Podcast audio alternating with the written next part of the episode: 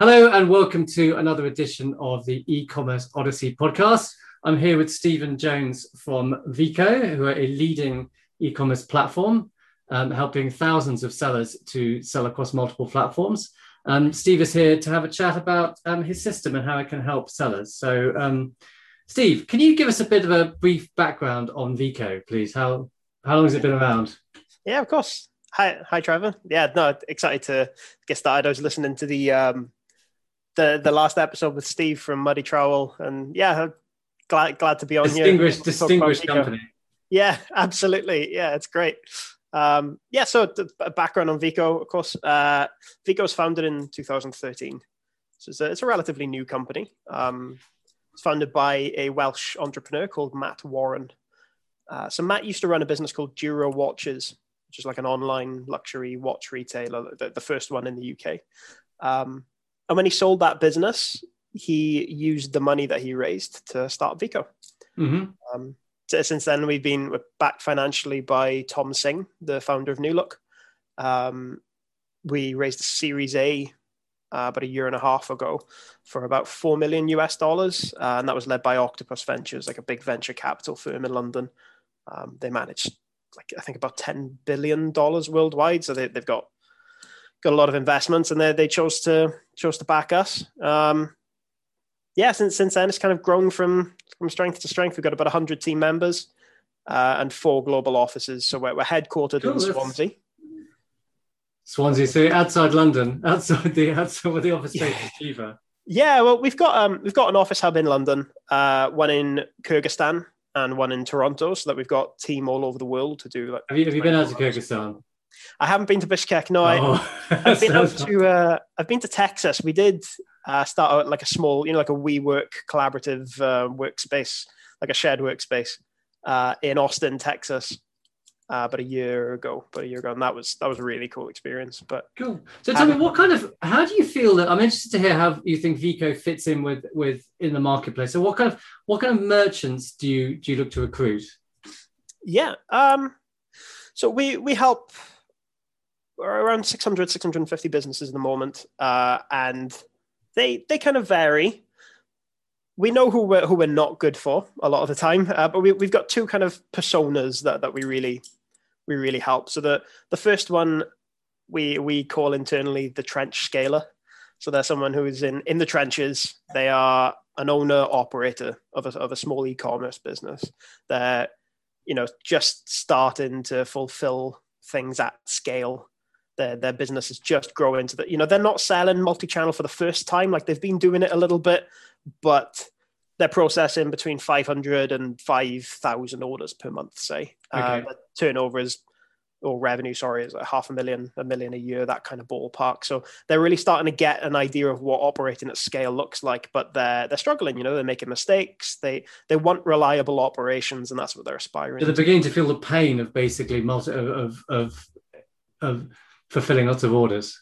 Absolutely, yeah. I mean, e-commerce is tough, isn't it? Like you've got it certainly is. you've got so much to deal with. Uh, you know, from sales channels and marketplaces, and then you've got shipping carriers on the other end, and accounting packages and stock and shipping. And there's a lot to deal with, and they're starting to really feel that pain. Um, so that's the first person that just bringing it all into one place just simplifies their life. Uh, but one person I spoke to recently in the US who started using Veeqo, she said she didn't have to hire an extra person and she was able to get her evenings back basically. Yeah. Was, i mean I, I, certainly think with with these kind of you know you, these kind of systems that you know they are i mean depending on how you look at them they're really you know, you know several hundred pounds a month they sell for generally but i mean the amount of time you save is just phenomenal and just the accuracy with which you can do things yeah you couldn't I, do previously.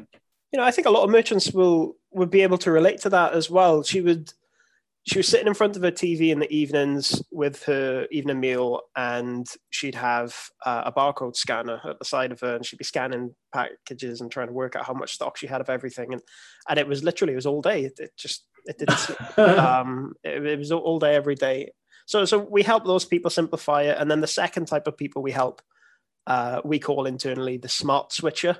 So there's someone who has been doing this for a bit. It's probably an e-commerce manager at this point. Sometimes an owner still, but usually you've got an e-commerce department and That's someone who's looking for automation and they're looking for efficiency and they're fed up of their existing solution. And they're typically more than 5,000 orders a month, 5, 10, 15, 20,000 orders a month. And their revenue is then five, six, 10 million a year, something okay. like that. When I first started doing um, doing e-commerce about 12 years ago, there was a few platforms. There was there was Channel Advisor, there was Follows, a few other ones. Now there seem to be an endless number of platforms available. I'm surprised lots of them haven't gone bust. Um, why? What is it that makes Veeqo stand out? Why have you? I mean, it seems to me there's a few kind of leaving the the peloton, a few kind of leaving the pack. What is it? Do you think that you guys are doing better than other people? Yeah, sure. Yeah, it's very um very competitive marketplace. There's been a lot of like movement in the space this year as well. A lot of like acquisitions and stuff, and big companies coming in and buying companies like Veeqo, big huge accounted platforms coming in and buying us. So yeah, there's a lot of um, a lot of competition to deal with. I, I think where Veeqo really differentiate ourselves is typically uh, in the shipping and fulfillment area of it. So the the actual warehousing. So if you're looking for really efficient warehouse processing, um, then then Veeqo is typically where you would come as opposed to some of the competitors for the the handheld mobile devices. Um, which which are ours, which we support. So that that's pretty pretty pretty key difference. Um, yeah. Aside from that, it's it's the the kind of intuitive nature of setting up Veeqo. So people are able to head to the Veeqo website, sign up for a free trial, and set themselves up. You know, it's not a, a four week or a twelve week or a six month or a twelve month implementation time. Right. Is it is it like a thirty day? You pay? Is it like thirty day terms? Uh, it's, it's a, it's a 14 day free trial that you sign okay. up for and there's no there's no commitment on that you just sign up get your 14 days for free um, you can connect your own sales channels connect your own shipping carriers and, and, it's all very straightforward and and what we're really investing in and trying to put our time into is having the product teach you how to use it mm-hmm. so as, as you go through the product it'll flag little things to do with what you should be doing next and, and how you because these i mean the, the, the, i always feel quite sorry for companies like you guys, right? Because I think, well, it's a basically right. You know, you, you, you it's a complicated problem. You've got lots of different channels. You've got lot, you know, lots of different channels you integrate with. You've got undoubtedly some of your customers are not that tech savvy, and you yourselves are integrating with systems which are far from perfect. So it must just be a constant race of trying to, you know, what they call it, the Red Queen race, where you're just constantly running very fast to, to and standing still while trying to improve your product at the same time. It must yeah. be very hard.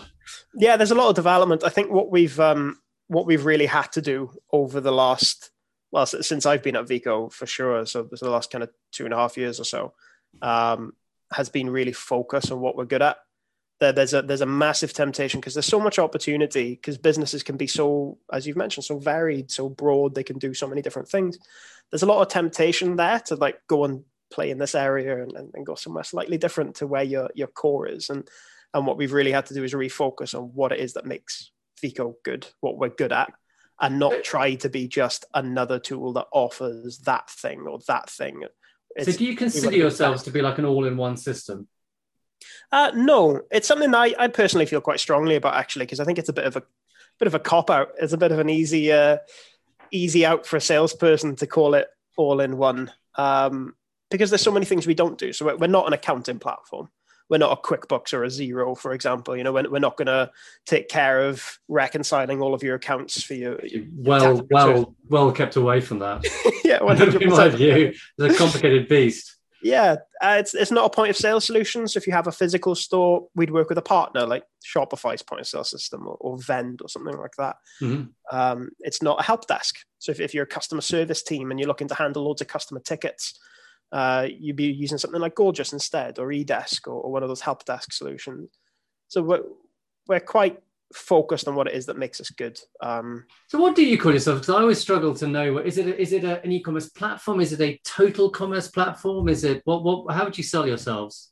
Um, yeah, well, inventory management system is a pretty good starting point. It's a very boring uh, thing to uh, say, though. I don't think that really. I don't think that really covers it, though, does it? With these, did you? No, it doesn't no. shipping, warehousing. Yeah, it's um, it's e-commerce fulfillment really.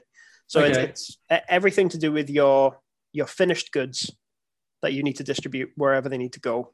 that's what Veeqo's aspiring to handle is, is your e-commerce fulfillment operations. So how do you obviously so you've got lots of different customers. How do you actually actually balance the requirements of different customers and and decide where the you know where the where you develop it? So I'll give you, I'll give you an example. I mean, I always I always feel with these platforms they tend to be quite good at their kind of core things. So in the terms of the platform, you know, other platforms I've used, they tend to be really good at, say, for example, the, the, the listing bit but they tend to be less good at say reporting or these kind of nice to have kind of things so how do you how do you know what to develop next yeah absolutely yes really good question it's a really difficult part of um, developing a you know a, software like this for sure uh, yeah i think that we the, the the main theory behind what we do is that we want to develop the best thing for the most people so out of our customer base this next feature that we're assessing, should, you know, should we add this little bit to it? How many merchants is it going to help? And how important is it to their operations? So we we used to offer a listing tool, as you described. You know, we used to, to list to various channels. But what we found is that we were kind of trying to keep on par with what was available in the market and and and slightly lagging behind. And actually, it was quite a poor listing tool. So what we've done is we've deprecated it. We've removed it from the system. It's not really you can't, you can't use it anymore. Um, because it was poor. So we'd rather partner with someone that's good at that instead of you having to make do and, and cobble together these these awful solutions and, yeah. deal with the errors that come from them. So yeah, we've just we focused. It's a thankless on, job. It is. uh, yeah, it's a thankless job. Um, yeah. Because I find that I mean, it, it. I think you're right. I think that there's a lot of systems out there that do the listing and struggle with the listing, but don't do the back end, don't do the warehousing, don't do the the reporting very well. Mm. And it's something I find, I mean, my experience with systems is, you know, you, you, you take on a new system and there's a bit of it that you find it, it helps you, pushes you forward in some ways and pulls you back in others. Mm. So, you know, other systems we've used, I mean, we basically, we very quickly got onto the platforms that we that, that they supported but then we never got onto the platforms they didn't support because it's just so hard to do yeah and we never because the the like the reordering functionality wasn't there, we found very, reordering very difficult, and they didn't really integrate with other things. Mm. So yeah, it must be. I, I, don't know. I don't even know how you do it. It must be difficult. I wouldn't know where to yeah. start. Yeah, it makes you know there there are always little kind of extra bits. So wholesale is a good example. Like we work with a lot of omni-channel brands. They've got a couple of uh, physical stores. They sell on three or four different online channels, and people that sell in that way will often have a little bit of wholesale as well. So yeah. It, it's it's hard. We there is wholesale within Veeqo to, to invoice wholesale customers and stuff, but it's hard to know how much attention to put on it. Um, with, with like bugs, for example, the general rule is that there are some things that people just need Veeqo to be able to do. So print and ship in labels, for example. Yes. If there's a if there's a bug that says you can't print Royal Mail, Amazon shipping, DHL, like whatever it is, you can't print those shipping labels. That needs to be prioritized immediately because that's just the core of what Veeqo should be churning out day to day. Um, and then there are some things which are more ancillary, like wholesale, for example, uh, which mm-hmm. is then it's a lower priority. It just it just has to be. So what do you see? Okay, so you obviously get to see a lot of e-commerce merchants. Hmm. Um, uh, what do you think the the more you know? What, what do you think the most successful ones do? And this kind of in this you know ecosystem where you know everyone's competing against Amazon. Everyone, it's a it's a classic, you know, all against all kind of war.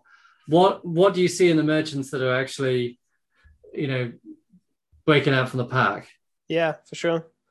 Yeah, Amazon enters an interest. Yeah, I, I, think Amazon set the standard, don't they? Really, uh, it's something that we all have to deal with in the way that they prioritize their end customer and and how they put that end customer first. Oh, it's uh, easy. It's easy to make money if you're Amazon if you're giving away other people's money. But don't get me started. yeah, we'll. Uh, but yeah, we'll. Don't get me started. Mo- mo- moving along quickly on that one, but yeah, they they set the standard for things like fulfillment. You know, the area that I work in specifically, e-commerce fulfillment. They really are the the pinnacle. So the way they've got there is by relentlessly prioritizing customer experience and and I, I, genuinely believe that's what the best brands are doing the the brands that come to us who are selling 10 million a year online and have five or six physical stores and, and are doing objectively very well for a small business based in the UK making their products in the UK they relentlessly prioritize the customer experience that's what they really care about uh, is how, what is my customer experience at the end of the day? What reviews am I getting? How, you know, what feedback am I getting from my customers? Um, and everything else that they do follows on from that. So do, do, you think also? I mean, other things. I mean, you know, that, is it that are people who you know are develop? You know, are these people have their own brands? Is it something that is it how important is say white labeling, or or getting your own products made as opposed to being a reseller? Hmm. Yeah, yeah, we we definitely work with both. We work with brands and uh, yeah, resellers, retailers, um, people who who purchase and sell as purchased, uh, and and we've seen success in both right there. There are people that will sell Nike and Adidas and, and whatever else uh, as, as a part of their store.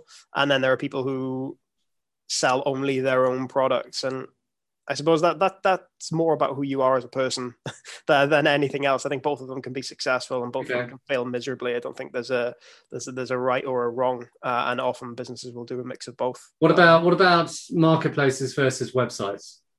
Marketplaces and websites. As in, yeah. Do people, do you see, do you, do you, how important do you think it is for people to, you know, because you obviously get kind of FBA brands that just sell on Amazon. How important do you think it is to have be like a omni-channel brand that sells everywhere, or you know, to some, you know, is it is it okay just to sell on marketplaces or okay to just sell on the website? Yeah, I th- obviously I think both are okay. Um, Don't be so reasonable. Come on, yeah, have an opinion. You know, most most people would aspire to have their own their own client base. Uh, you know, the business I worked for before Veeqo, I, I used to work at a an aromatherapy brand uh, with about 20, 25 million revenue. Um, we sold across about 15, 20 different channels and marketplaces. And the the constant battle that we had is that 80% of our revenue came from Amazon. Nice. So we didn't feel like they were our customers. We felt like they were Amazon's customers. They're not. They're not your customers. Sell to. Absolutely. Yeah. You know, it doesn't matter how much branding you put on the bottle or whatever it is. It's still an Amazon customer. So people would always aspire to have access to their own base of customers that they can market to and people whose attention they have in their own social media platform or whatever it is, however you're keeping these people's attention.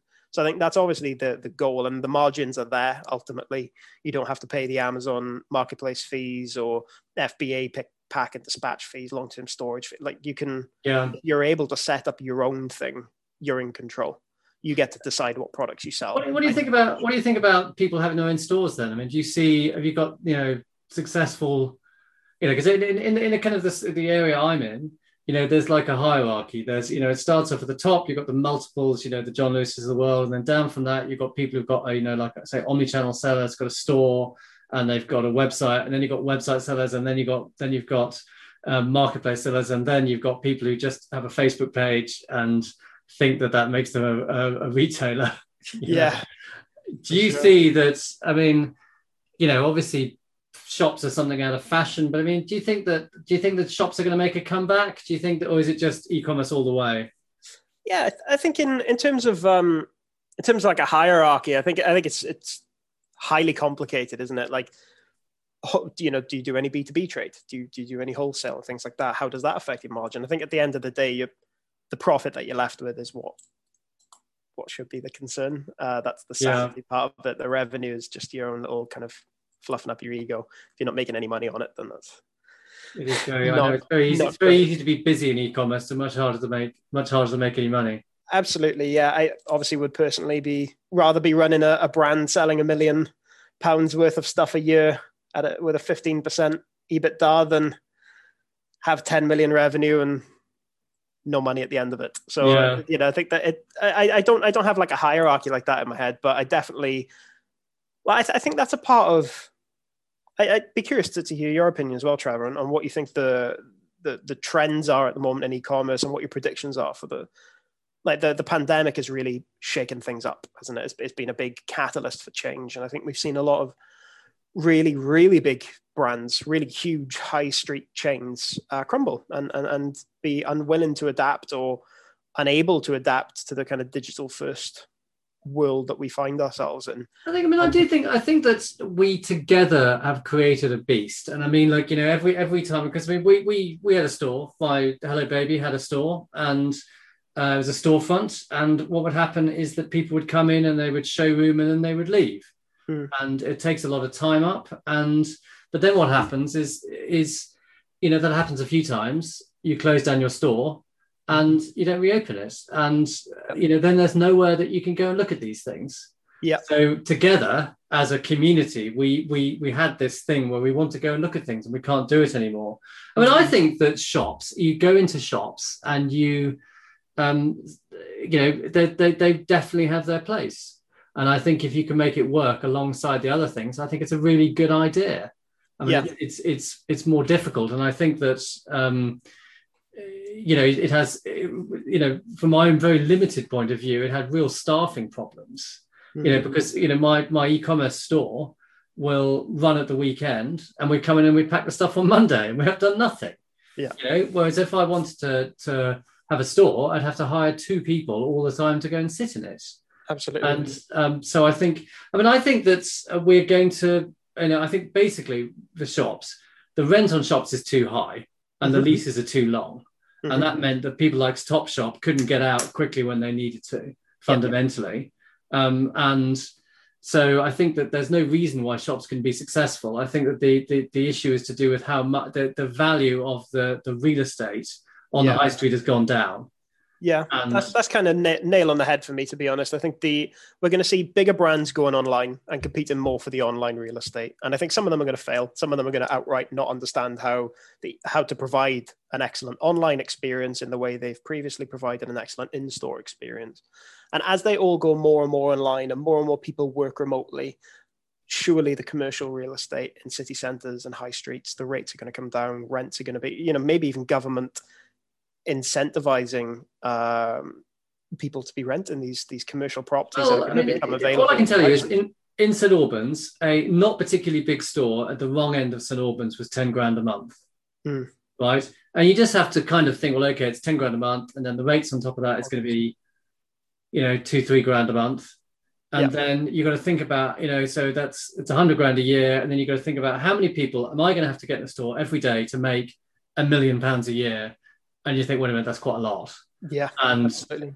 you know, and that's that's a cheap store at the wrong end of St Albans High Street. Hmm. And then you look at these, you know, these others in a really busy spot. They'd be like, you know, several multiples of that. I mean, it's just too much, really. You can't. Uh, yeah, that's not feasible. And I think what what we'll see is is a mix of both. I, I'd like to think we'll see the what it costs to run a store on a high street. We'll see that come down as people move out of city centres a little bit more and work more remotely.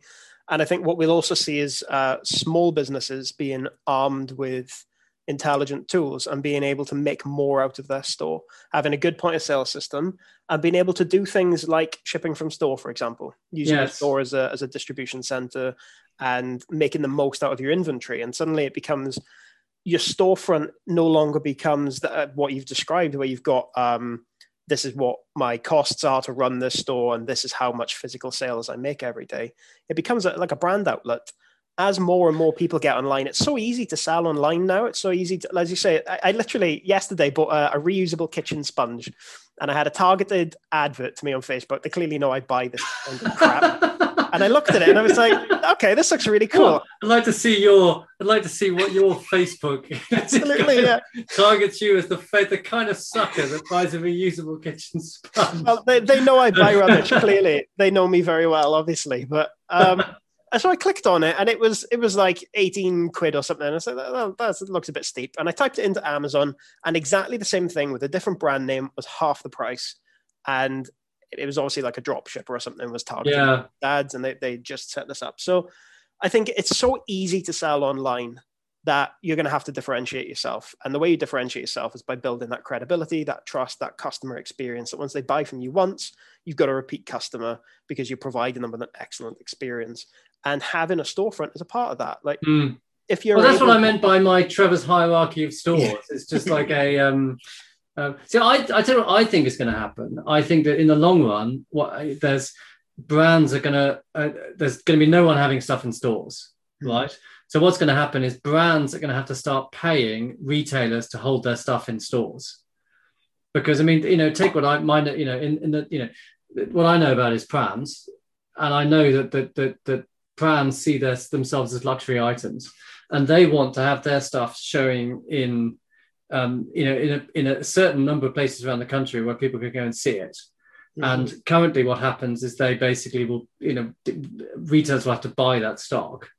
But I think as it becomes less and less attractive to have stores, they're going to have to pay the retailer to have this thing on show. Mm. I think is, and you know, they're going to have to effectively it's smaller because that's effectively what happens in retail in, in department stores. You have concessions within department stores. I think you start to have that within smaller stores as well, and that you know that way showrooming then becomes a viable, you know, less of a problem because yeah. you know you're getting paid to display this thing. Yeah, definitely. You know, wholesaling into retail or you know B two B to C through uh, through physical stores is its own complex beast, isn't there? There's there's consignments and concessions and all kinds of crazy things you can yes. do to try and make it viable. I think my my dream for it, and what I think will will happen, is that we'll see more brands having their own stores, and the price. I'd like to see the rates come down low enough, and the intelligent tools be provided enough to allow a small independent e-commerce seller based in Swansea, selling a million pound a year online, be able to have their small Swansea shop where they sell direct to the public. Because if you can have a warehouse slash if you can have a shop, you can have the other one. Uh, yeah. you know, once you've got this physical location, that should be available to the public. And if you've got an, a public facing location, that should be available online. The stock that you have in there doesn't need to be earmarked. It doesn't need to be ring fenced away from your online stock where you've got your own separate warehouse in an industrial estate somewhere. That, that that's not an efficient way to use your inventory. So I think that's going to be what we see is that and, and those things are available today right to, to, yeah to, there's some selling 50 grand a year online you, you can get a tool that would allow you to sell from from a physical store. it is it is i mean from experience it is very time consuming to run a website as time the, the the the ordering the the descriptions the maintenance of the listings is very time consuming i can see why people don't do it because yeah. it you know it's not and the, the costs as well i mean you still have to pay rates you still have to pay all these things and and mm returns, etc. Yeah. It's lovely. So, what do you think is going to happen with Amazon? I mean, I, you know, do you think that they are going to get kiboshed by, you know, is, is regulation going to catch up with them? It is, yeah, it is interesting, isn't it? It does seem like they're getting to a size where splitting them up into other little Amazons makes uh, makes a little bit of sense. But I, I, think what the pandemic has really shown is how far ahead they really were in terms of um, yeah. and their operations and what they what they know they're good at. Um, and the way their fulfillment network is building in the UK as Amazon shipping and stuff starts to to really gather steam. Uh, it is. I mean, they, they are amazing. I mean, that, that is undeniable. I think that they are. Um, they get there by dumping on their third party sellers. Don't get me started. Um, I wonder how long they're going to be able to do that for. I mean, I, I think yeah, and yeah, and, and you know, they I think they make no bones about it when they when they say they put the customer first.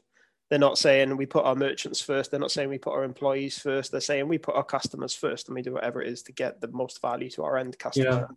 And I think that that's proven to be a you know working and the as I said about the pandemic being a catalyst, it's been the same for Amazon. They've just grown from strength to it's strength. amazing they can grow so much with such a big company that's growing so much. But I see what they're basically a monopoly and monopolies over time offer a worse service. That's mm. just what happens to to um, monopolies, and I think that um, you know you've seen it. For example, something like Microsoft. You know when they actually started having um, you know when there's some comp- you know because you know XP was dreadful and Windows Vista was dreadful, and now I'm sitting here using Windows 10 and it's actually pretty good. Yeah. And the reason for that is they actually had some competition. They actually had to start trying harder. Yeah, and I think with Amazon they will. and That's what monopolies do. That's yeah. I think Shopify claim to be arming the rebels, and I think they're doing a pretty good job. Uh, and there is definitely competition there for Amazon. I think my big worry, if if I were senior leader at Amazon, my big worry would be temptation. Uh, that they do so much now. They're not just a, a marketplace. They're not just yeah first party. Their Amazon Web Services is like the biggest thing in what they do, and like they they've got all these different branches and they own all these different companies and subsidiaries, and there's so much underneath them that there's always temptation to to go a step too far or to do something that's outside of your core competencies or to do something that you're not actually good at. And yeah. well, like physical retail. They've got physical retail now. The, the Amazon Go stores where you just walk in, you pick something up, and you leave, and you don't have to ever talk to a cashier because why would we need human interaction? And like that that that's a temptation, isn't it? They try to roll out a million of those stores worldwide. And they then, do. They they generally generally the thing which I think is most impressive about Amazon is they come up with an idea, they trial it, they productize, it, they do their own thing. So they they they, they have their own fulfillment houses, they get it working, they then productize it and they sell it to everyone else. And you see that again and again and again. You know, they, they build a website, they productize it, they sell it as a third party platform. Mm-hmm. And, you know, like Amazon shipping, you can now, as a retailer, use Amazon shipping to deliver your own things. Yeah. Uh, admittedly, you get some random guy in a white van turn up and pick up your stuff, and it's a bit concerning. But, you know, they productize the, the process of, of, um, of delivery. And I'm sure that, you know, it's, it's a massive threat to the likes of DPD and in fact, you see the quality of DPD service going down because the, the price pressure to to try and compete with people like Amazon. Mm, yeah, it's it's the the shipping offering is really interesting how disruptive it is and and how it affect how it impacts the relationships they have because the FBA warehouses and the Amazon warehouse network that they've got they can't afford to have that disrupted by uh, deterioration of their partnership with whoever it is UPS DHL whoever's delivering their parcels they can't afford to to let that crumble but they at the same time want to be competitive to them. but, they're, but the thing I think which is in a way most impressive about Amazon is they they let they they they're not afraid to kill the golden goose. So you know, with like Tesco's, market, Tesco launched a marketplace a few years ago, and it failed, in my opinion, fundamentally because they didn't let third-party sellers compete against Tesco's. You could only list new products, you couldn't list Tesco products, and they made it very difficult to onboard. Whereas Amazon's like, you know, anyone you can you can argue about whether it's a, a level playing field or not, but they certainly let you compete against Amazon, which yeah. is very very simple but very far sighted. Mm because and it actually that's why they've got a marketplace that works and tesco's doesn't have one and sainsbury's doesn't have one etc etc because they weren't afraid to let people compete on on a roughly level playing field. Yeah, and uh, you know, I think the the other element of what makes them so strong is the startup culture that still exists. You know, at a at a multi billion pound market cap, whatever it is, trillion, they there's still a startup culture there. They still it's uh, Amazon shipping, for example, is treated like a startup within a within a company. Yeah, it's its own little unit, its own little business with its own little kind of uh, quasi CEO at the top, making all the CEO decisions for Amazon shipping as its own little unit within the beast of Amazon uh, able to operate autonomously, uh, you know, completely separate from that independent central control. They're able to make their own decisions and behave mm-hmm. like a startup would, and and do the startup things that get a business off the ground. I think that's that's what I found most. Imp- I was able to visit the Amazon HQ in London. Uh, we had an event with Amazon Shipping uh, about a year just before back in the back in the real world. Back in the days when we could do things. Yeah, where you could meet people face to face. Um, and it, it, was impressive like going into this huge building with the, the security out the front who don't know any of the employees because there's so many thousands of them there that they, they don't know anyone who works there. So everyone has to have their own little security badge and stuff. But amazon shipping had their own little corner of it and their own little 100 employees 150 employees whatever it was at the time. And uh, and i think that's going to be what allows them to stay on top is that they don't need to be broken up because they've already divided themselves up nicely. Right yeah. Yeah. So look, I think we, we, we're, we're, we're, we have been touching on this, but your predictions for e-commerce over the next few years, mm. have you got any which we haven't, we haven't, who do you think is going to be big? Do you think anyone's going to take on Amazon? I'm not sure. I think in areas of it for sure, like Amazon Luxury, that that the new kind of like luxury platform and thing that they're trying to do. Obviously, they're going to have a wealth of competition for that, and then I think we are going to see more consolidation at the top. You know, you have seen huge groups like Boohoo coming along and buying up massive brands and getting all the customer data they could possibly ever want to get their hands on and being able to make all kinds of crazy decisions off the back of it. Uh, so I think we'll definitely see more big things at the top. But you know, Shopify clearly isn't going anywhere, and their competitors like BigCommerce re- really not going anywhere. So I think we're going to see more and more independent people getting online. Mm-hmm. And, it, and it being harder, it being harder to do that in a viable way. It'll get easier and easier to start selling, and it'll become harder and harder to do it in a viable to, to make any get, money. Yeah, to get enough people's attention. That's, that's that's what we've been competing for, isn't it? For however many decades that marketing has really been around, is trying to get people's attention and holding it. And that's going to just become harder and harder as the space gets more and more crowded. Uh, but yeah, I'd like to think omnichannel is going to be a big part of it. I think shipping from store and that kind of thing, having the physical store as a brand not as a, a retailer selling other people's products, having your own physical brand D2C store. I think D2C is going to be the way forward. We don't need these lengthy supply chains that, you know, 30, 40 years ago would have been really, really popular. You don't need to have, you know, 10 steps along the journey of getting a product from manufacturer to the customer. D- D2C is just going to get bigger and bigger in my eyes. Mm-hmm. Okay. Well, anyway, final question then. What has inspired you recently? What's inspired me? Yeah. I, I think people's resilience. You know, I, th- I think it, it constantly inspires me. You see these like um, I love those those SAS programs you get on like Channel Four and like chucking normal people into an SAS selection and see how they crumble. I love watching. So, so like you like watching you like watching um, uh, I'm a celebrity get me out of here, and it inspires you to see people eating bugs and things like that. Is that is that is that what you're saying? yeah, I, I probably would avoid avoid. I like normal people. I'm watching normal people crumble, not uh, not celebrities. yeah, I'm not sure. I'm not sure if I like.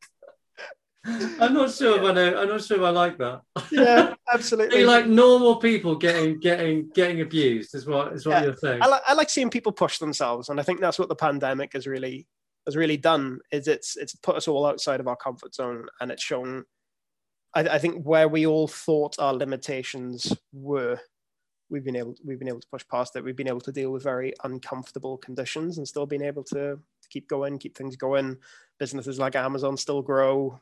People still buy their things. They still live. They still share nice moments and things online. I think that's been what's inspired me is that I didn't think this lockdown would be as I'd be as able to deal with it as we have been. You know, that mm-hmm. just kind of got on with it. I, I didn't think I didn't think we'd been able to do a year of basically lockdown. I thought we'd manage a few weeks and then everyone would give up. Yeah, people would just me.